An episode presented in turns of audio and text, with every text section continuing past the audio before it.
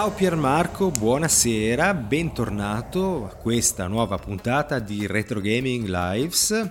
Come stai? Ciao Roberto, io sto bene, eh, ciao a tutti gli ascoltatori e tu come stai? Sono nel pieno delle forze e sono veramente contento di essere qua con te stasera, così possiamo parlare di un argomento serissimo che è sempre serissimo. Gli argomenti, i temi delle nostre puntate sono serissimi perché noi giochiamo seriamente. È vero. Sono le, le distrazioni della nostra vita. Ecco, perché oggi parleremo di quei giochi che eh, ovviamente possono rientrare in qualunque categoria, ma che hanno la caratteristica di essere dei giochini per cui così mh, mm, ci servono come scacciapensieri, no? Come passatempo, così per, per, per ingannare il tempo, magari quando non sappiamo cosa fare o dobbiamo attendere qualcosa. O come quando tu sei in pausa quando sono, eh, guarda, quando sono nel luogo pio a meditare, ad esempio, no? Intendevi, intendevi questo? Intendevo quello perché me l'hai raccontato tu fuori onda. sì, esatto.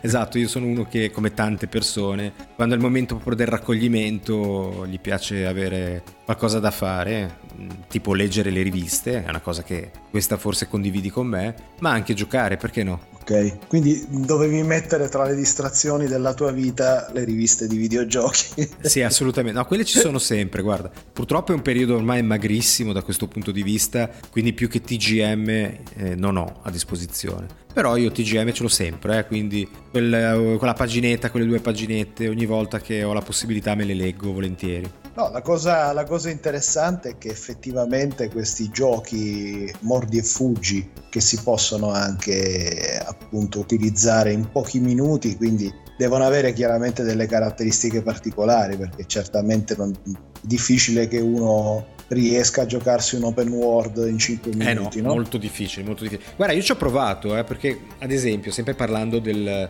della zona di raccoglimento, eh, qualche volta ci sono andato con la PS Vita che, che faceva mirroring di, di, quanto ho sulla PlayStation, no? Sai che c'è questa possibilità. Però non lo so, è troppo non è, una, non è una, un'esperienza così raccolta come necessario per, per, quei momenti, per cui tutto sommato è meglio ricorrere a qualcosa di più, di, più, di più, semplice, di meno impegnativo. Vedi, ecco, ora che hai detto questa cosa, mi hai fatto venire in mente che questo è proprio uno dei motivi per cui io gioco poco e niente con uh, il Nintendo Switch. Ah. Perché a differenza delle console precedenti di Nintendo, quindi fino al Nintendo 3DS, chiaramente parlo delle console portatili, eh, ehm, e anche in, in, realtà a differenza delle console portatili di Sony, quindi la PSP e la PS Vita, la Switch è come se fosse effettivamente una, una console, eh, diciamo, nor- una normale desktop sì. Da, da televisore, sì da televisore che puoi anche giocarti in modalità portatile. Il problema è,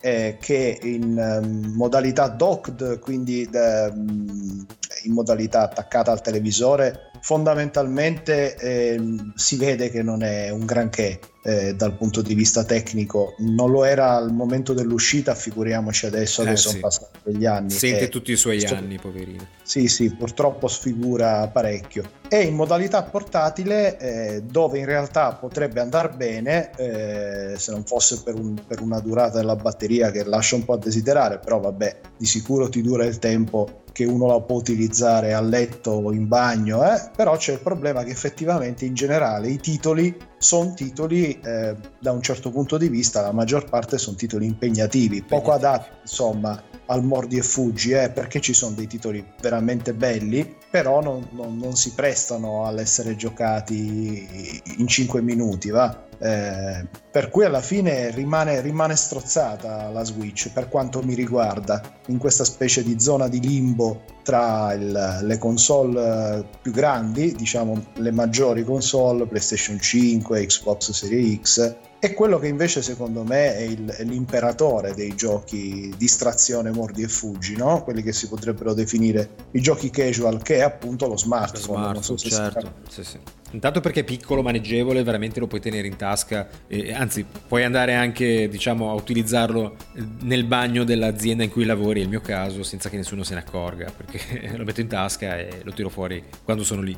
E, ehm, ma soprattutto perché appunto è un, è un tipo di, di, esperienza ludica veramente mordi e fuggi, cioè proprio che puoi pensare ad altro mentre giochi, diciamola così. Sì, sì, è veramente, certamente, soprattutto rispetto a una Switch, è portatile, effettivamente portatile. Alla fine la Switch ha questi due, due joypad che sono, che sono, esattamente estraibili, per cui è un po' strana, come, come, è un po' appunto un ibrido di console tra eh, l'essere portatile e l'essere fissa. Ed è il classico ibrido che alla fine secondo me no, non fa benissimo eh, nessuna delle due cose. Mentre invece, ecco, per esempio, già eh, fino al 3DS, eh, già Nintendo, secondo me, era, era, più, era più, nel pezzo. Eh. Sì, sì, eh, nessuno, nessuno, mi toglie dalla testa che la fortuna della Switch eh, sia stata dovuta fondamentalmente a due fattori. Il primo, che la Sony ha smesso di fare console portatili cioè si è tolta direttamente dal mercato perché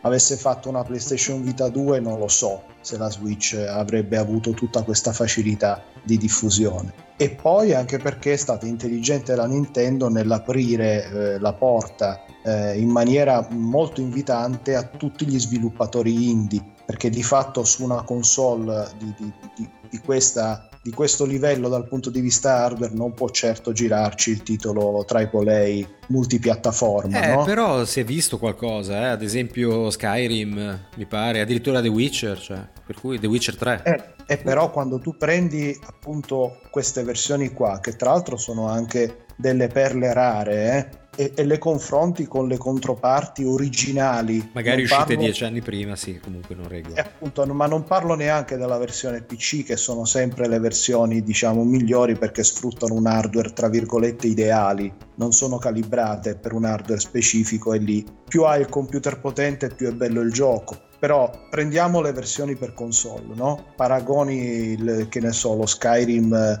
per Switch con lo Skyrim eh, del, dell'Xbox 360, insomma. Sì, c'è un po' di differenza. Sempre, lasciano sempre a desiderare, infatti alla fine i titoli migliori di alto livello sono tutti firmati da Nintendo perché chiaramente li fa apposta per lo Switch e ogni volta che ne esce uno, come nell'ultimo caso del Kirby di, di, di, sì. qualche, di qualche settimana fa, quando ne esce uno, eh, che sono veramente dei giochi belli, perché comunque sono dei bei giochi, uno dice peccato, immaginati come, se, come potrebbero essere se li avessero fatti per un hardware un po' più performante. Cioè tu ti immagini un Kirby fatto su PlayStation 5 ad esempio? Ma ora senza andare a scomodare proprio la PlayStation 5, però già fosse, fosse ai livelli di un gioco su PlayStation 4 sarebbe comunque meglio di, di come è su Switch e, e, sappiamo tutti che la PlayStation 4 è comunque della, di, di, una generazione fa come hardware, no? Non stiamo parlando di... e che già quando è uscito ai tempi lo Switch non era, non era all'avanguardia, no? Era, era ai livelli di, della generazione precedente quando è uscito. Figuriamoci, figuriamoci adesso. È un po' secondo me un, un peccato, un limite, non, per carità il, il, gameplay rimane quello che è, ci mancherebbe, però eh, non lo so, dà un po' di, di, di mestizia questa, questo voler continuare a battere un, un, hardware che ormai ha chiaramente so, fatto. Però, caro Piermarco, continua a vendere, continuano a vendere un sacco di pezzi anche di, di software, quindi voglio dire, hanno, hanno, ragione loro a far così. Eh, ma lo, se, secondo, secondo, me te l'ho detto qual è il motivo. Da una parte eh, le, le, l'essere rimasti gli unici nel mercato a livello console, nel mercato, nel mercato appunto portatile perché la Sony si è, si è, tirata fuori dai giochi, è stata una scelta per carità, non mi sento di criticarli, però questo ha avvantaggiato comunque Nintendo indubbiamente. Dall'altra il fatto che eh, certamente non potrebbe campare solo di quei due o tre titoli firmati Nintendo che escono certo, certo. Quindi ha aperto la porta a tutti quegli sviluppatori che normalmente fanno il gioco eh, su Steam e, e, e, si parla di giochi che non sono impegnativi dal punto di vista chiaramente delle risorse certo. richieste audiovisive e, e lì escono praticamente eh, subito su Switch eh? Eh, ne escono più su Switch di quanti ne escano per PlayStation 5 o addirittura anche per Xbox, che forse Xbox viene subito dopo Switch. Sì, sì, ma con la differenza che magari se li compri, se compri questi giochi indie su, su Steam li paghi 3 euro invece magari sulla, sulla, Switch li paghi 10 volte tanto. Però su Steam appunto o te li giochi su PC perché non credo che uno si vada a comprare lo Steam Deck. Eh, conosco, conosco gente che l'ha prenotato.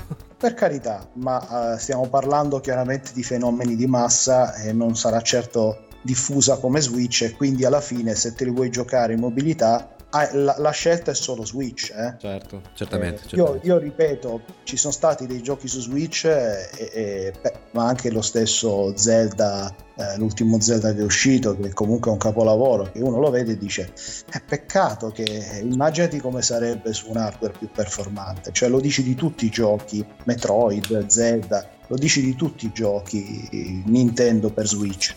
Eh, dovrebbe secondo me insomma, invece di continuare a fare la stessa console, magari con lo schermo un, un po' più carino, che però poi ha le sue magagne, perché comunque è più grande, la risoluzione continua a non essere Full HD, e su, su un 7 pollici è una tristezza che lo schermo non sia Full HD, eh, faccia uscire una Switch Pro, insomma, qualcosa di un po' più... Sì. D'altronde se, se, lo può permettere a livello hardware, eh? non è che No, anzi, devo dire che mi, mi, fa un po' sorridere quelli che hanno visto appunto la nuova versione del, della Nintendo Switch con questo schermo OLED nuovo, no? Più luminoso, più bello. E però un telefono cellulare di 6-7 anni fa già aveva un OLED altrettanto luminoso, eccetera. Non è, non è, nulla di così innovativo per cui valga la anzi, pena cambiare. Anzi, ce l'aveva Full HD. Esa- anzi, di più magari. Non lo, tro- non lo trovi un, sì. uno smartphone che non ha il 1920x1080. Sì, Lì invece sei ancora,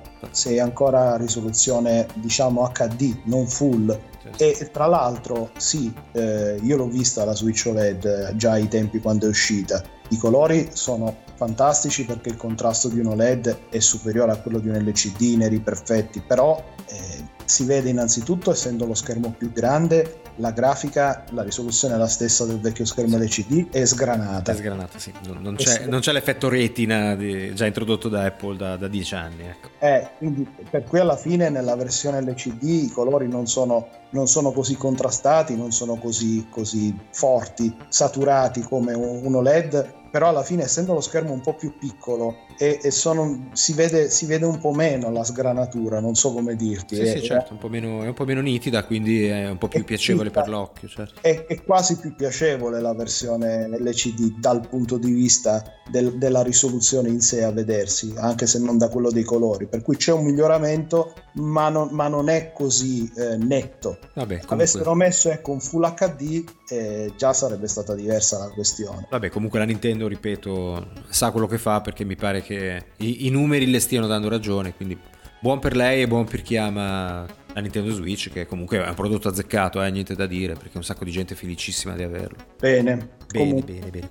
Il discorso Nintendo che si è trovato eh, per caso, visto che stavamo parlando in realtà dei, degli scacciapensieri, in realtà il mio primo titolo è proprio uno scacciapensieri, pensa un po', uno scacciapensieri vero e proprio, e nonostante io ne abbia avuto qualcuno di scacciapensieri, eh, tra l'altro uno di Nintendo che era il famoso Donkey Kong a doppio schermo, quello che però ho giocato di più era un, uno scacciapensieri della, della Polysteel, questo, questo, qui di cui hai messo adesso il Eccolo video. Qua, adesso arriva anche, si fissa su di lui, eccolo. Ecco, io questo non lo conoscevo, spiegamelo un po' perché è buffo, vedo un dinosauro, cos'è questa cosa? Ma è molto, è molto semplice in realtà, perché praticamente ci, stava, mh, mm, ci stavano questi cavernicoli che preparavano la carne e infatti se vedi nello schermo fisso eh, ci sono queste specie di, di, di, spiedi su cui c'è la carne, no?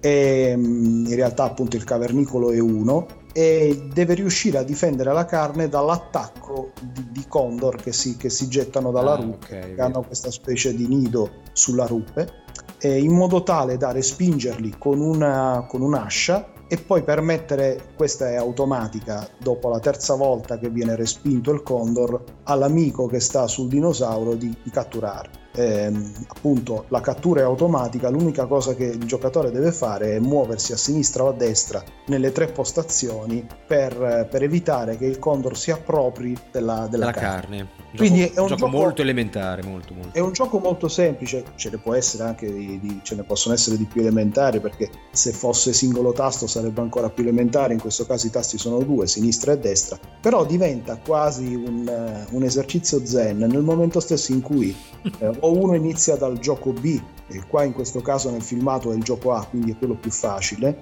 o inizi direttamente dal gioco B dove arrivano quasi subito due Condor contemporaneamente, oppure arrivi a un punteggio tale per cui alla fine lo schermo si riempie di Condor, per cui tu devi, devi ballare tra, tra, le tre posizioni. Eh, Com'è che l'hai definita, scusa, per... un'esperienza zen, no? Com'è che hai detto? Sì, perché poi diventa un esercizio in cui non hai il tempo di, di valutare attentamente dove spostarti e diventa una roba mh, mm, quasi inconscia. Sì, sì, certo, quando entri in quel flusso che la mano si muove da sola, tu sei altrove, certo, è vero.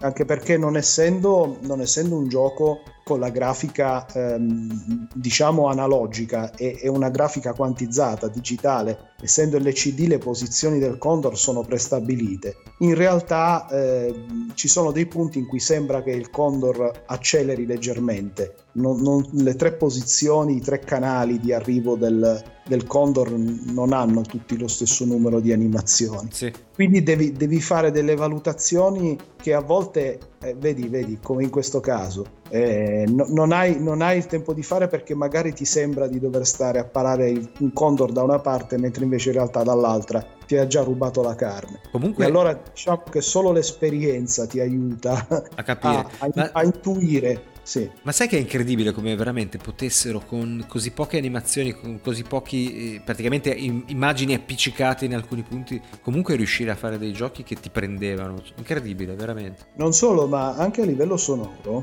Eh, tra l'altro tutti questi scacciapensieri che erano piccolissimi eh, potevano essere usati come orologio e come, come allarme, come sveglia, diciamo, no? con la modalità sveglia per cui non è che avessero dei chip sonori pazzeschi. Facevano no? dei beep e basta. Esatto, esattamente proprio dei beep. Li sto facendo sentire, guarda. Ecco, riuscivano anche a costruire al limite un minimo di, di chiamiamola di colonna sonora, quantomeno all'inizio o alla fine della partita, ma proprio minima, con eh, due note. Sì, sì, sì. Poi non c'erano più di due o tre note al massimo e anche le stesse note, cioè in confronto per dire il loop di, di un gioco da bar come, come Exhibius della, della, Namco era, era una sinfonia.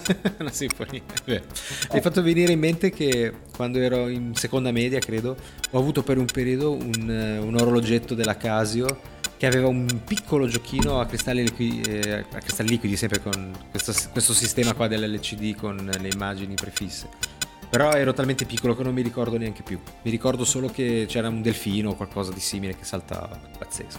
Pensa che sono stato molto felice di vedere che questo scacciapensieri, insieme ad altri, ormai uno li può anche trovare emulati. Emulati, sì. sì. Esatto, e sono riuscito a giocarmelo su, su una micro console di cui avevamo parlato, tra l'altro, come console in un'altra puntata eh, quella dell'Ambernic uh-huh. e, e, sem- e sembra- mi è sembrato quasi di averci lo scacciapensieri tra le mani. Ma perché è una versione Android questo, questa emulazione? Ma hanno fatto le, gli emulatori dei, dei, vecchi scacciapensieri in più versioni. Uh-huh. Ci, ci, sono sia le versioni Windows che anche le versioni Android, non di tutti, però di questo c'è anche la versione Android. Ah, interessante, interessante. Sì, ok, è un gioco che ci giochi 5 minuti e ti ricordi i vecchi bei tempi, ma non credo poi che ti possa appassionare ancora come allora. Aveva, aveva, il vantaggio, sì, chiaramente io ci giocavo quando non avevo neanche 10 anni, però per dire aveva il vantaggio di essere veramente portatile, perché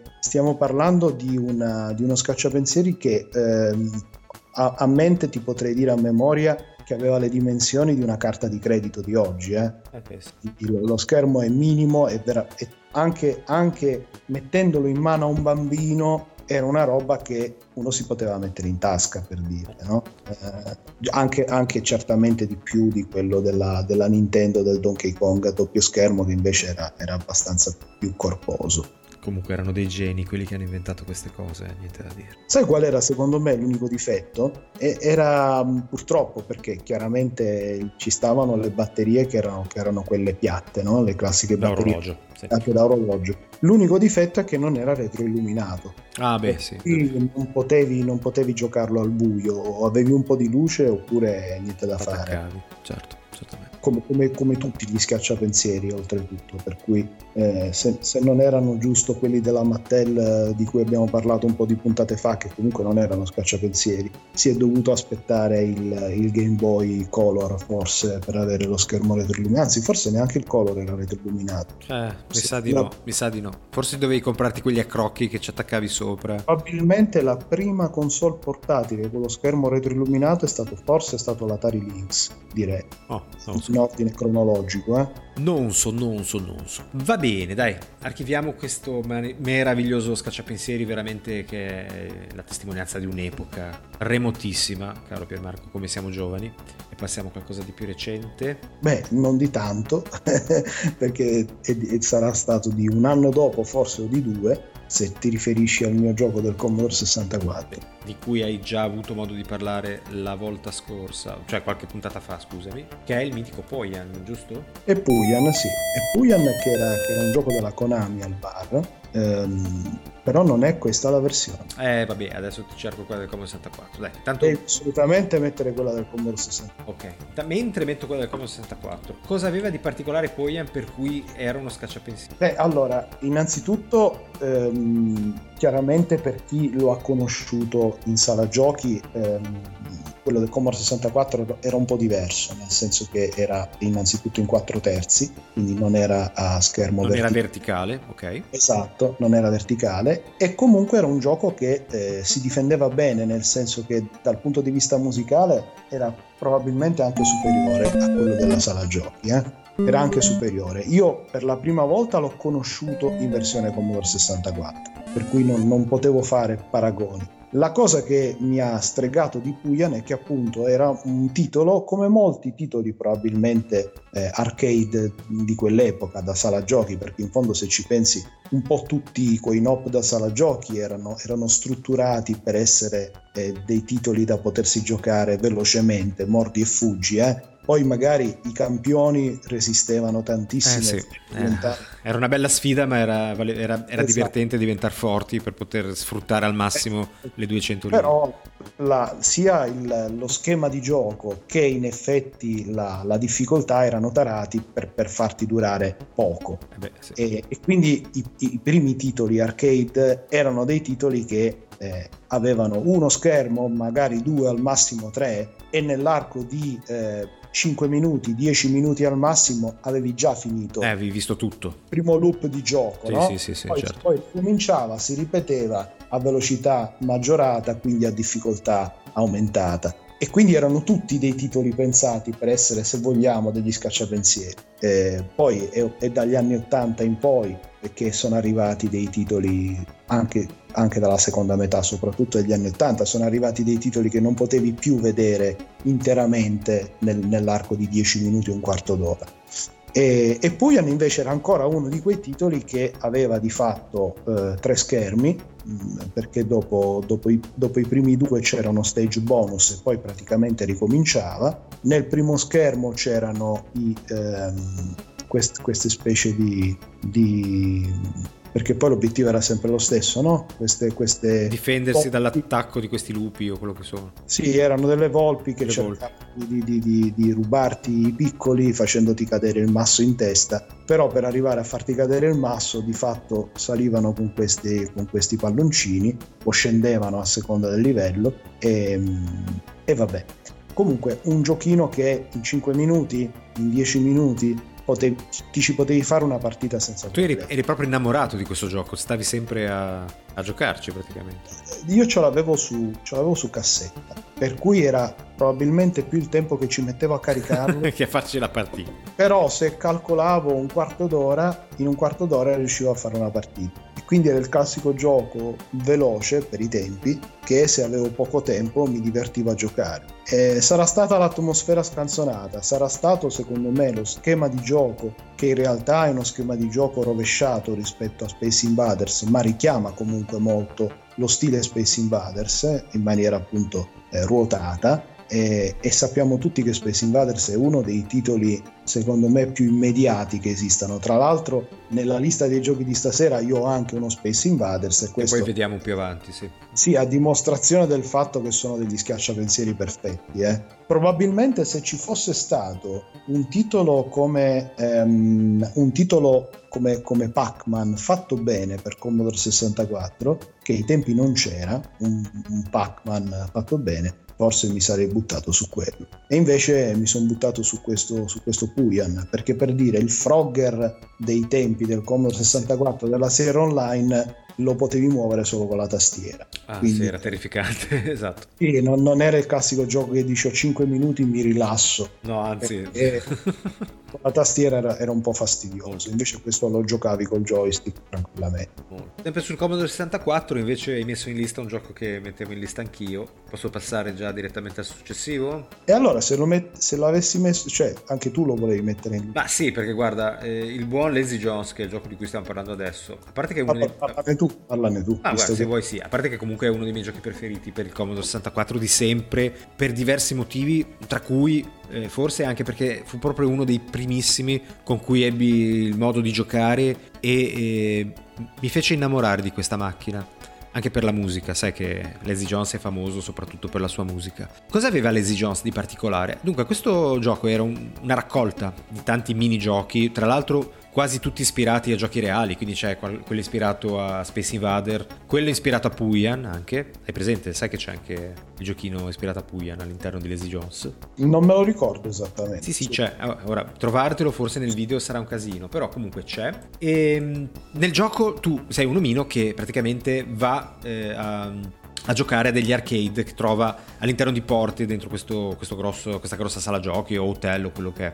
E, e quindi sono... È proprio questo, guarda. Eh, questo sì, è, esatto, questo qua, esatto. Vedi che c'è l'omino che scende giù per fregarti sì. la donna e tu... Sì, sì Puyan è più bello, eh, però... Sì, stile... sì, però lo stile... È no, però lo stile, sì, è, è quello. È ispirato. Cioè, erano tutti piccoli giochi ispirati a, a giochi più famosi, no? Quindi è una, una rivisitazione degli arcade classici del, degli inizi anni 80 ehm, in cui ci si può cimentare liberamente a seconda della porta in cui si entra. E proprio per questa sua natura era un gioco che secondo me non aveva uno scopo se non quello di farti cazzeggiare 10 minuti o, o, o, su, o giù di lì. Tanto è vero che io credo che Lazy Jones sia uno dei giochi che ho caricato in assoluto di più sul Commodore 64 ma, cui, ma in cui ma con cui non mi sia mai trattenuto per più di 5 minuti a volta. Cioè, caricavo, giocavo un po', poi passavo ad altro e magari stavo un'ora su un altro gioco. Aveva questa particolarità. Sono contento perché quando ci siamo sentiti oggi pomeriggio che mi hai detto che avevi solo nella lista dei titoli per... Vedi, questo qui era tipo Hero. Sì,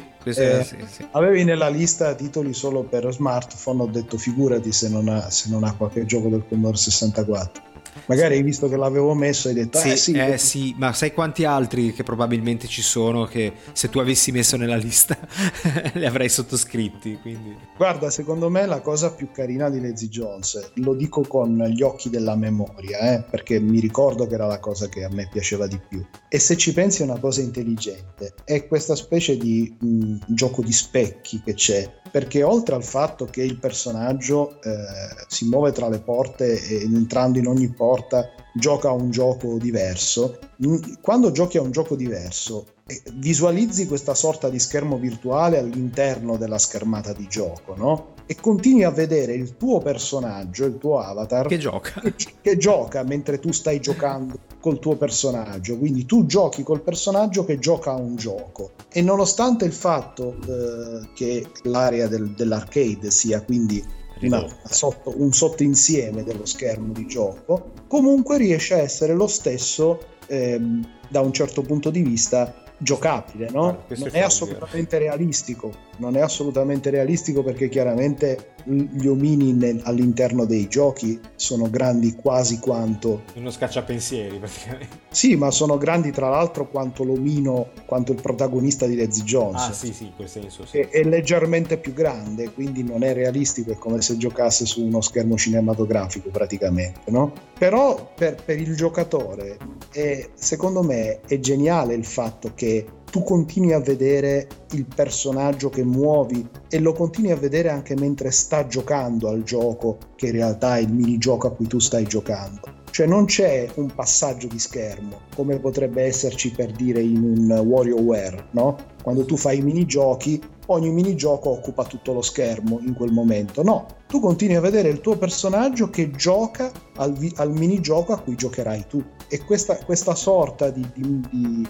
di, appunto di gioco di specchi, di, di metagioco, di meta, di meta visuale del gioco è quello che dà, dal mio punto di vista, un, un fascino inconfondibile alle Z-Jones. Quindi esatto. c'è sempre, c'è sempre anche proprio il c'è sempre il, il, logo del gioco in piccolo mentre tu stai giocando. Sì. Mi, mi, ricorda lo stile um, Manic Miner, no? Non so se ti ricordi. Sì, sì, sì, sicuramente. Ma comunque, guarda, il bello di questo gioco è che veramente non ha uno scopo. Cioè, tu lo carichi, tra l'altro le porte sono messe in maniera casuale, quindi entri in qualche porta, trovi un giochino casuale, giochi un pochino e poi passi ad altro. Proprio il classico scacciapensieri, anche proprio come è pensato da chi l'ha programmato, secondo me. Quindi vedi il fatto che poi, grazie agli smartphone che sono effettivamente portatili, i casual games e i giochi scacciapensieri si siano diffusi incredibilmente non significa che non ci fossero già ai tempi in cui non c'erano i portatili. Perché comunque, cioè, insomma, di sicuro il biscottone della Commodore non era portatile per niente. Eh? No, no, no, no, assolutamente.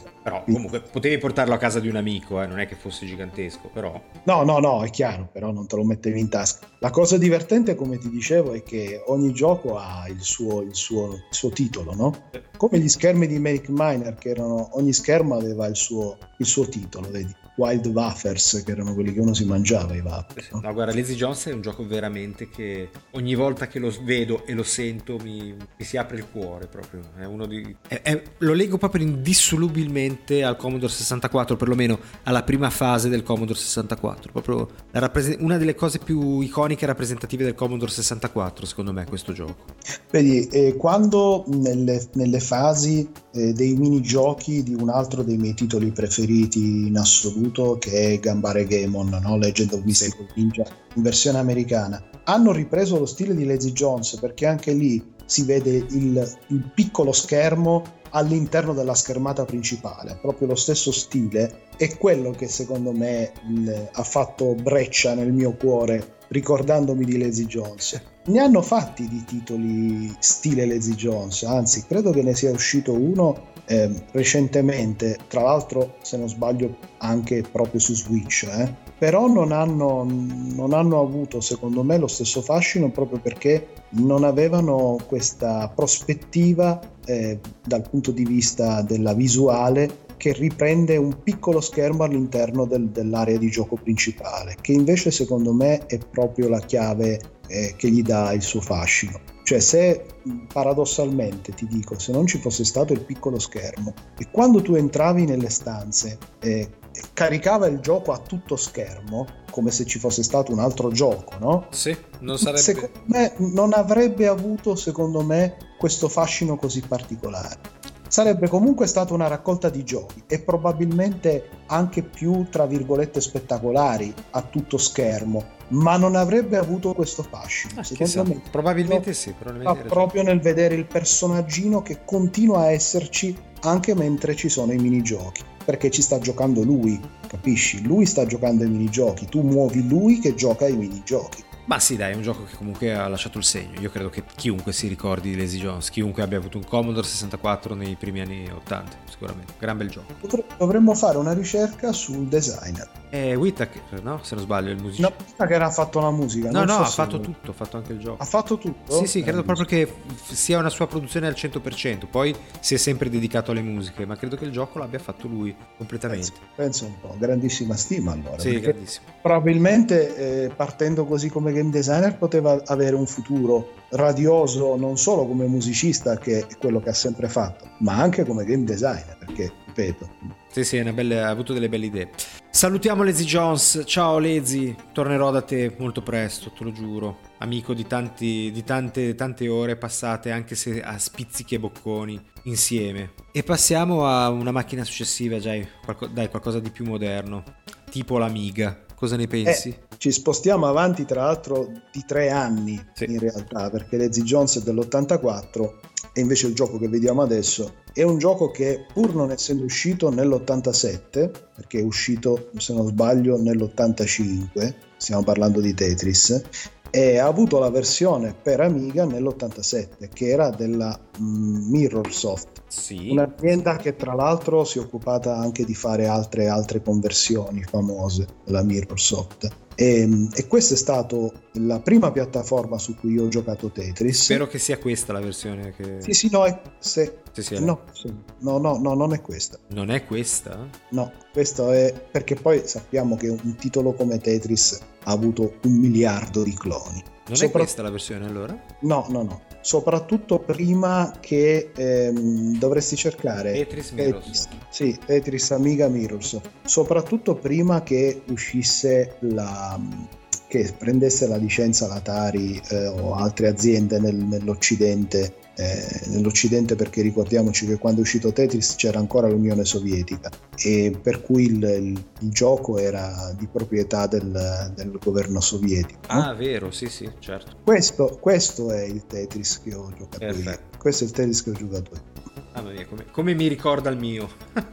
eh sì, poi tra l'altro probabilmente quello che hai messo prima tu, pur essendo sempre per Amiga, era successiva, era posteriore a livello cronologico, perché lo vedi che questo qui lo puoi giocare anche con, c'è proprio nell'help, in quella finestra inutile, c'è la visualizzazione dei tasti eventualmente. Devi giocarlo proprio con, con i tasti, poi, cioè c'erano delle cose che non erano classiche di Tetris, per sì, esempio. Ma io penso, scusami, io le questo... statistiche, spiegami cosa ci stanno a fare con la finestra delle statistiche, credo che ce l'abbia soltanto questo Tetris per Amiga. Le allora, statistiche. Le statistiche effettivamente non le ho mai viste, però anche i tasti, io non l'avevo, io questo Tetris qua non l'avevo mai visto e anche i tasti per me è una novità, ma avendoli messi nel mio mi viene, mi viene da pensare che ho copiato questo, ma non l'avevo mai visto questo. Eppure gli assomiglia un sacco, mamma mia.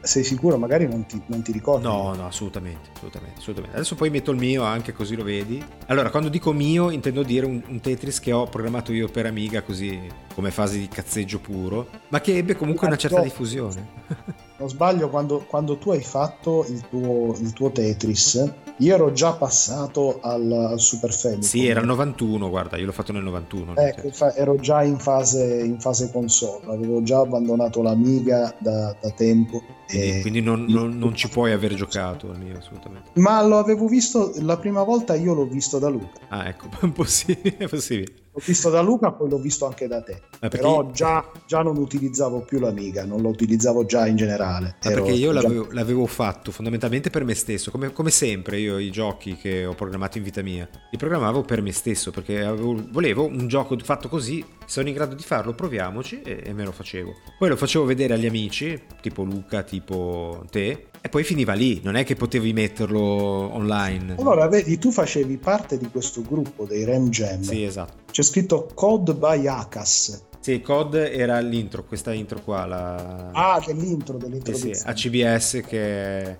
del gioco. il fondatore di Ram Jam. Sì, esatto, perché mi ricordo che io conoscevo, come si chiamava quel ragazzo che faceva il programmatore?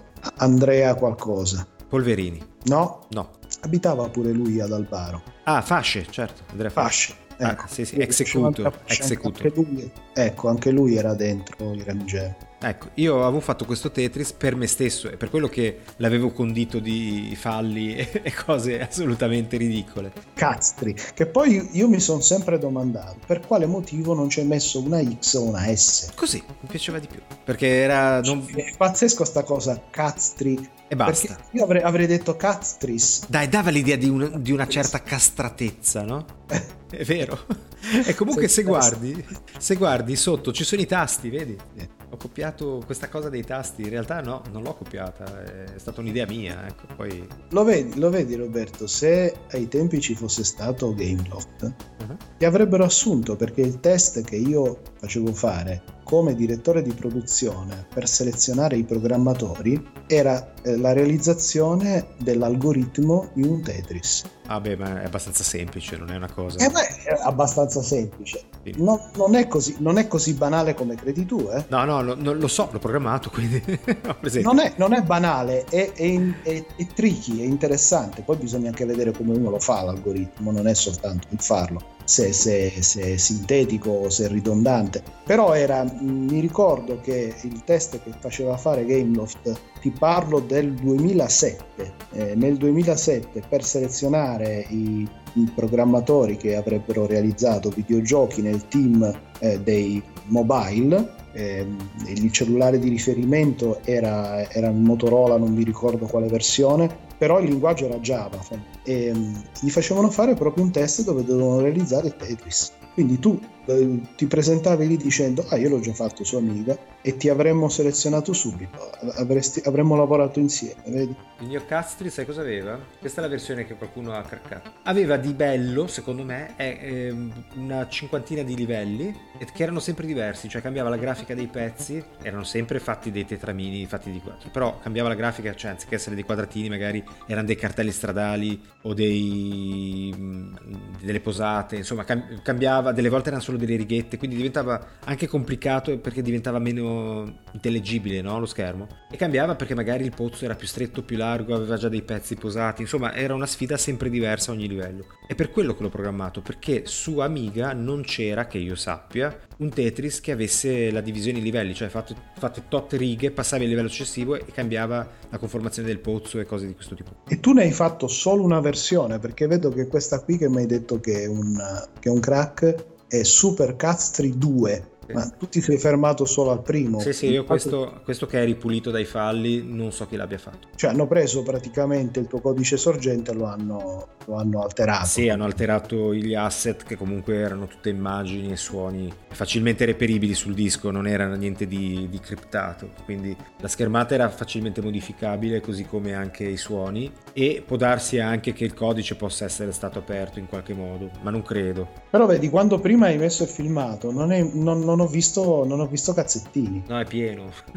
e vabbè, sì, ma non li ho visti nei, nei pezzi di gioco. No, beh, qualche pezzo, eh, nei livelli più avanzati c'erano anche quelli. Poi... E per quello avrei voluto, avrei voluto vederli nel, come pezzi di gioco, però vabbè. Dai. E cosa potrei fare? Potrei fare un video di me che gioco e caricarlo su YouTube, così se qualcuno lo cerca lo trova. Oppure potresti farne una versione Android. Eh, ci ho pensato. Mm, ci ho pensato, ma non è facile programmare su Android. È più facile che riesca a farla per PC. Per PC potrei fare farla abbastanza agevolmente. Dovresti, potresti farla su Unity e poi convertirla in automatico per tutte le piattaforme, così non avresti il problema di, di dover fare... Dovrei mettermi, a, dovrei mettermi, a, studiare Unity, non è una cosa che porta via poco tempo purtroppo. Non è, non è complicato. No, no, eh? sono, sono, d'accordo, però non è una cosa che ci capisco. No, vabbè, vabbè ci manca. No, se, avessi, se, fossi in pensione pro- probabilmente potrei anche farlo. se qualcuno fosse interessato a giocare un Tetris un po' diverso. Come lo titoleresti? The Definitive Catstri. Sì, esatto, però eliminerei qualunque riferimento al sesso, naturalmente, perché non ho più 18 anni. E... Però qualcosa di demenziale potrei lasciarlo comunque, che sarebbe comunque una cosa positiva. Eh, avevi, 20 anni quando l'hai fatto, non 18. Vabbè, dai, siamo lì.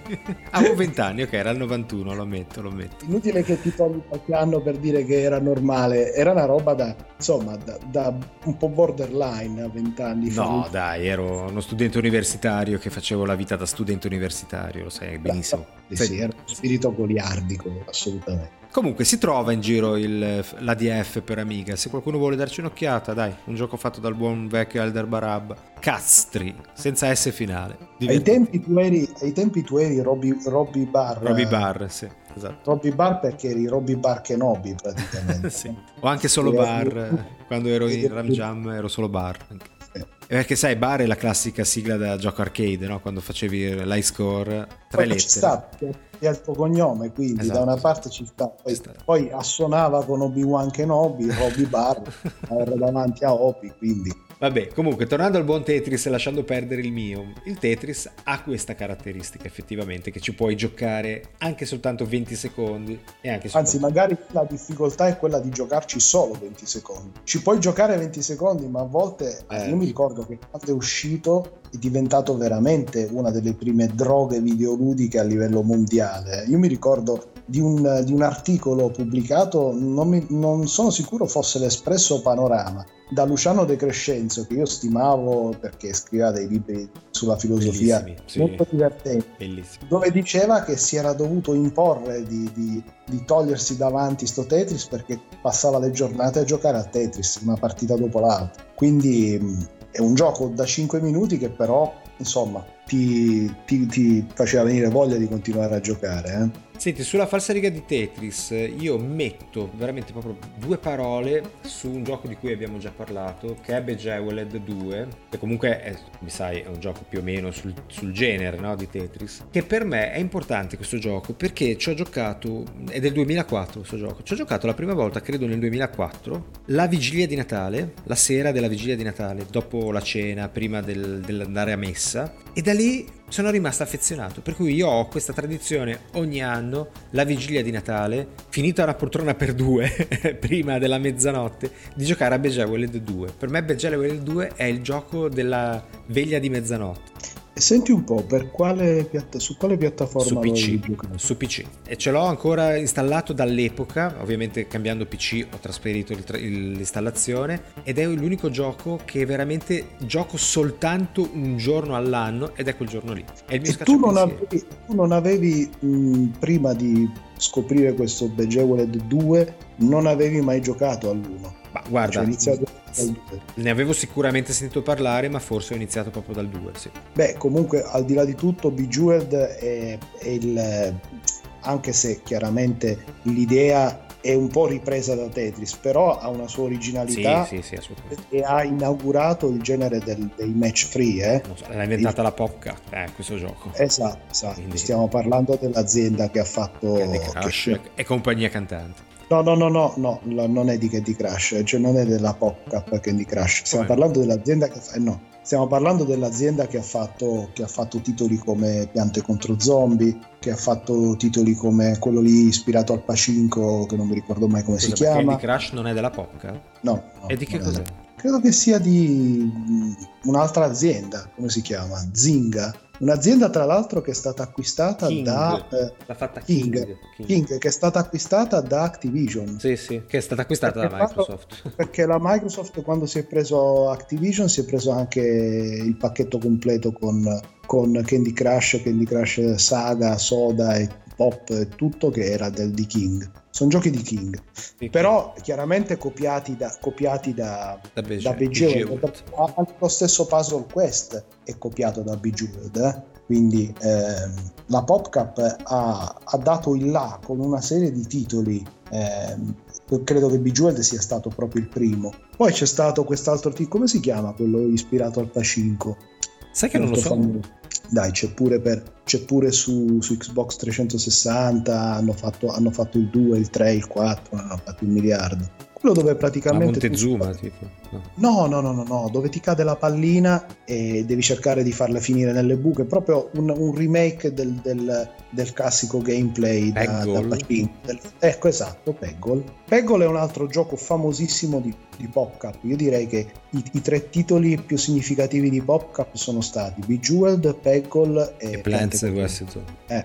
e Bejeweled in realtà ha proprio inaugurato questa cosa del, del match free eh, che ha avuto, a parte il fatto di aver generato all'interno della stessa PopCap il 2, il Blitz, eccetera, eccetera. Ora credo che sia, siano Electronic Arts questi titoli adesso perché l'ha presa l'Electronic Arts e la PopCap. Ehm... Ah, io ero, scusa, ero talmente convinto che fosse che avessero poi fatto anche Candy Crush, ma scusa, ma non, no, pagano, ma non pagano, dei diritti alla PopCap? No, no, comunque è un, è un um, non, è, non, è, un copyright sull'idea di gioco, no? Ah, cavoli, se non c'è un copyright è, su questo, non so. Eh no, eh no, è perché se tu fai un clone di Tetris, basta che non lo chiami Tetris, non paghi diritti. Quindi castri posso fa... farlo senza problemi. Certo, se fai un clone giustamente come questi, se fai un clone di Bejeweled ma non lo chiami Bejeweled e non ci metti gioielli e ci metti le, le, caramelle e lo chiami Candy Crush non ti possono dire niente perché ripeto anche Puzzle Quest è un clone di Bejeweled con sì. qualcosa in più però è esattamente un match free identico sì, sì, eh, con lo stesso tipo di, di gameplay cioè con eh, le tessere che cadono dall'alto mm-hmm. va bene va bene in, va realtà, bene. in realtà se vogliamo Candy Crush ha introdotto eh, ma anche quello lo ha copiato perché c'era già, eh? Eh, ha introdotto il, lo schema, la forma dello schermo fisso che non era per forza una griglia quadrata, perché i pezzi cadono ma non c'è sempre una griglia quadrata in Candy Crush, eh? ci sono delle forme strane, per cui devi stare anche attento al... È vero, è vero. Ogni, anche quello è diviso in livelli e ognuno è fatto in modo suo diverso, quindi cambia un po' la sfida ed è una cosa che io Però, apprezzo in questi giochi. Sì. Però non è, stato, non è stato il primo. Candy Crush è un altro titolo che avremmo sicuramente potuto inserire nella lista di stasera. Io non l'ho messo perché ci ho giocato, ma per me non, non è stato mai la, la droga che è stato per molti altri quindi ho preferito mettere nella mia lista quelli che invece ho, mi ci sono affezionato e ci ho giocato. Guarda, io a Candy Crush devo essere sincero, ho avuto il mio periodo in cui giocavo a Candy Crush e poi dopo un po' mi sono rotto le scatole. Anzi, era anche divertente perché vedevo che ci giocavano più o meno tutti i miei amici di Facebook, sai che vedevi eh, le posizioni lungo il percorso, quindi ti divertivi a superare uno, a superare l'altro. Poi mi sono reso conto che era una, una gara, diciamo, in cui era impossibile vincere perché c'era sempre qualcuno che non faceva altro che giocarci e magari ci spendeva anche dei soldi per avere i potenziamenti. E a un certo punto quindi ho detto perché perdere tempo, ho lasciato perdere. Però ho avuto il mio, momento, il mio momento di scimmia eh, per Candy Crush, ce l'ho avuto e come. No, io, io scimmia mai perché effettivamente già da subito per me era un gioco vecchio, tra virgolette, L'avevo, lo avevo già giocato,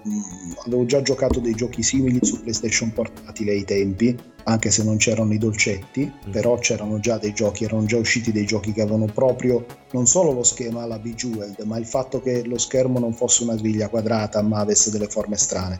Mm. Erano già usciti dei, dei, titoli così. Quindi non mi ha mai inscimmiato al 100%. Ci ho giocato per un po'. Appena sono arrivato a un livello avanzato per cui, come dicevi tu, si capiva benissimo che eh, se vincevi vincevi anche molto per culo, cioè per fortuna. Sì, dove, erano... doveva capitarti proprio la fortuna che ti venissero esatto, i pezzi perché non, non, era, non, era, calibrato bene il gameplay e, e lo facevano apposta. Era calibrato per spillarti i soldi. Ovvio. Esatto, l'obiettivo era quello di non fartici arrivare perché così, anche se eri bravissimo, dovevi comunque spendere dei soldi. Infatti è stato per, per anni che di Crash è stato al primo posto dei giochi più remunerativi di Android eh, a livello sì, mondiale. Vero, eh? vero, vero. Roba da milioni Io parlo per Android perché parlo di Android perché avendoci avuto sempre smartphone Android non mi sono mai interessato della parte di mercato di iPhone. Per Android posso certificare che fosse rimasto al primo posto anche rispetto a titoli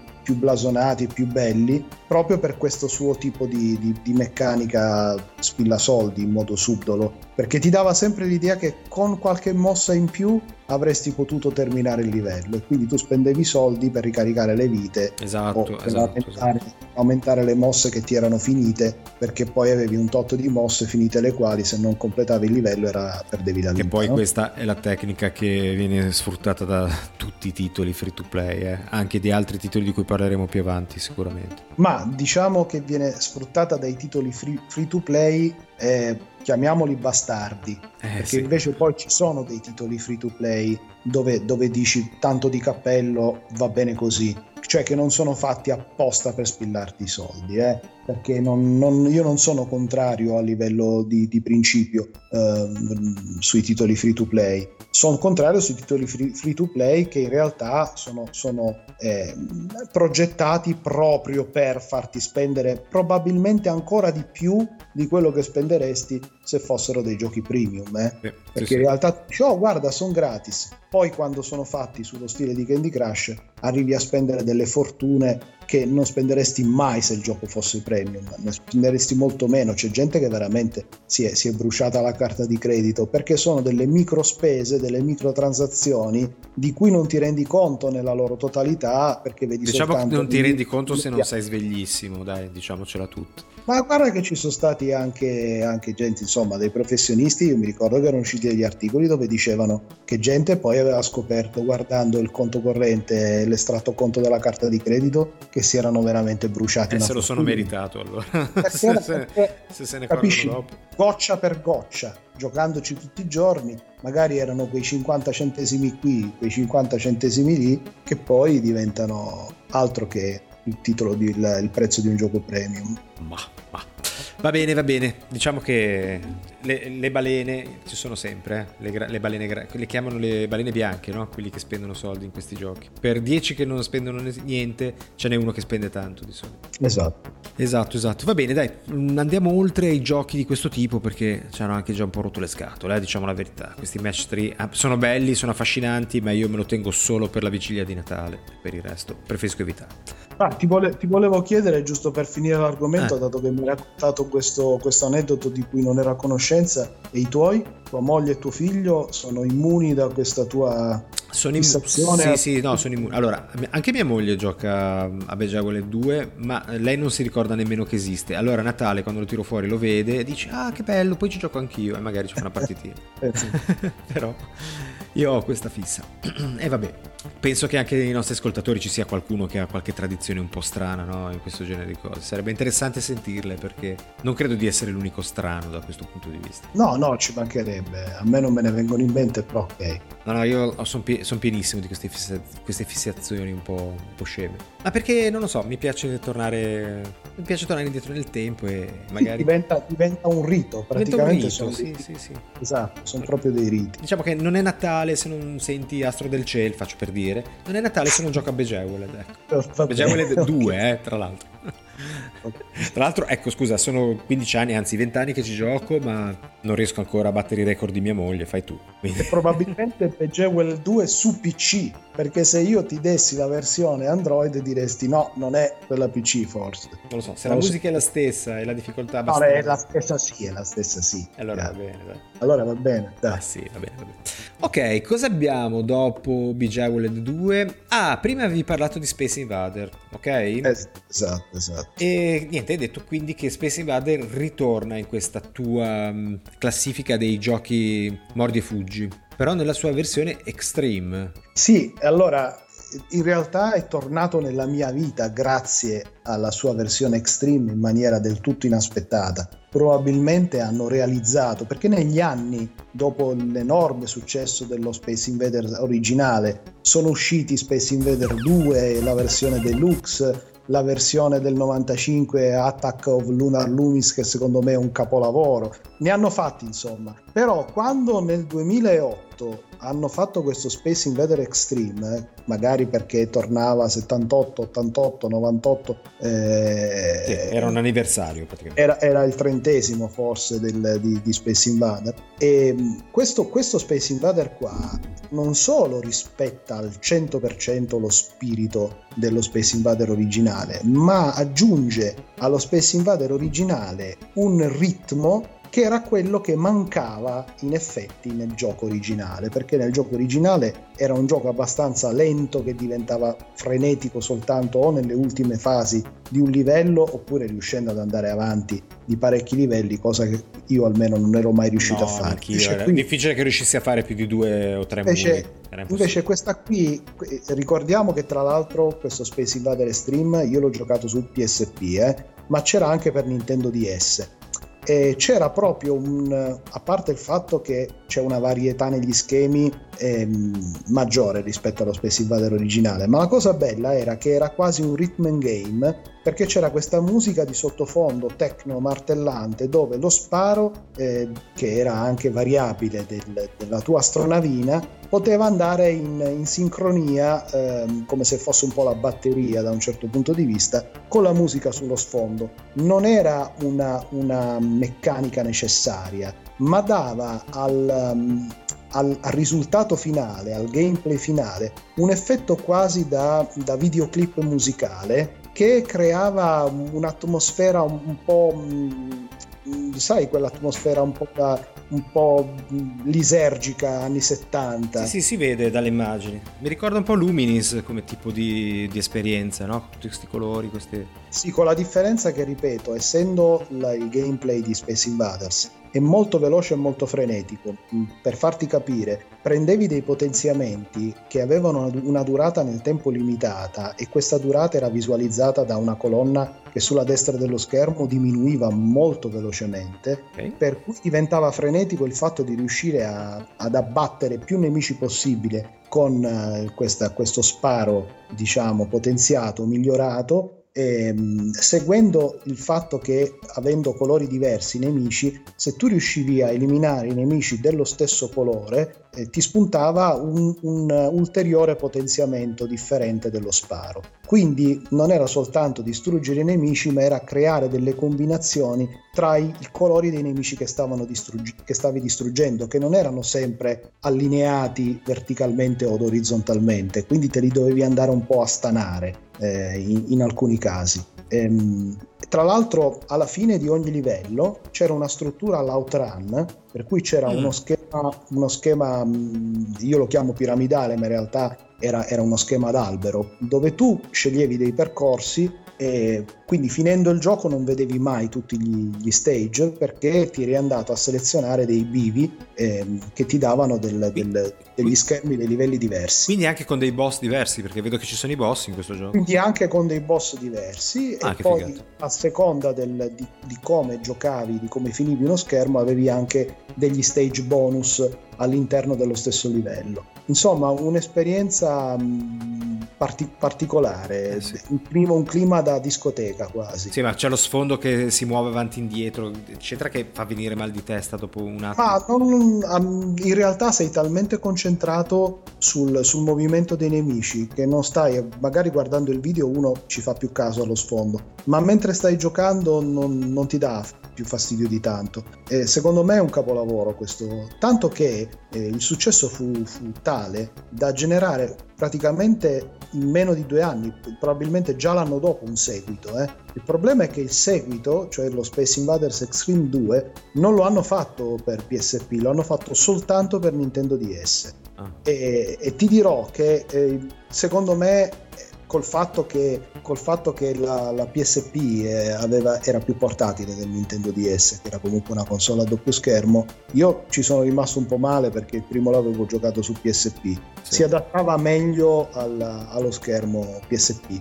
Allo schermo widescreen. In realtà il 2 non è, non è molto diverso dall'1, eh? Eh, anzi se uno non lo sa che sta giocando al 2 sta lì che dice ma è il 2 o l'1 Scusa, mi hai detto che il 2 è uscito sul sì. Nintendo DS? Solo, solo, per Nintendo DS, mentre l'1 è uscito per PSP. Eh, ma non ci giochi col pennino, immagino, però su Nintendo No, DS. no, no, ci giochi con la pulsantiera del DS. Ah, okay, okay. Probabilmente non lo hanno fatto uscire per, per PSP o per motivi di, di, di accordi, sociali, sì, certo. oppure perché già su PSP era, era un po' a pelo come come dal punto di vista di, di sfruttamento del tecnico dell'hardware, probabilmente già il 2 perché poi il bello di questi giochi è che devono essere, devono rimanere fluidi, eh? cioè non, non, ti devono dare problemi di frame rate. E comunque la PSP, ricordiamoci che era poco più di una PlayStation 1 come hardware. Eh. Eh, però non è che il Nintendo DS fosse molto superiore. No, il, il Nintendo DS,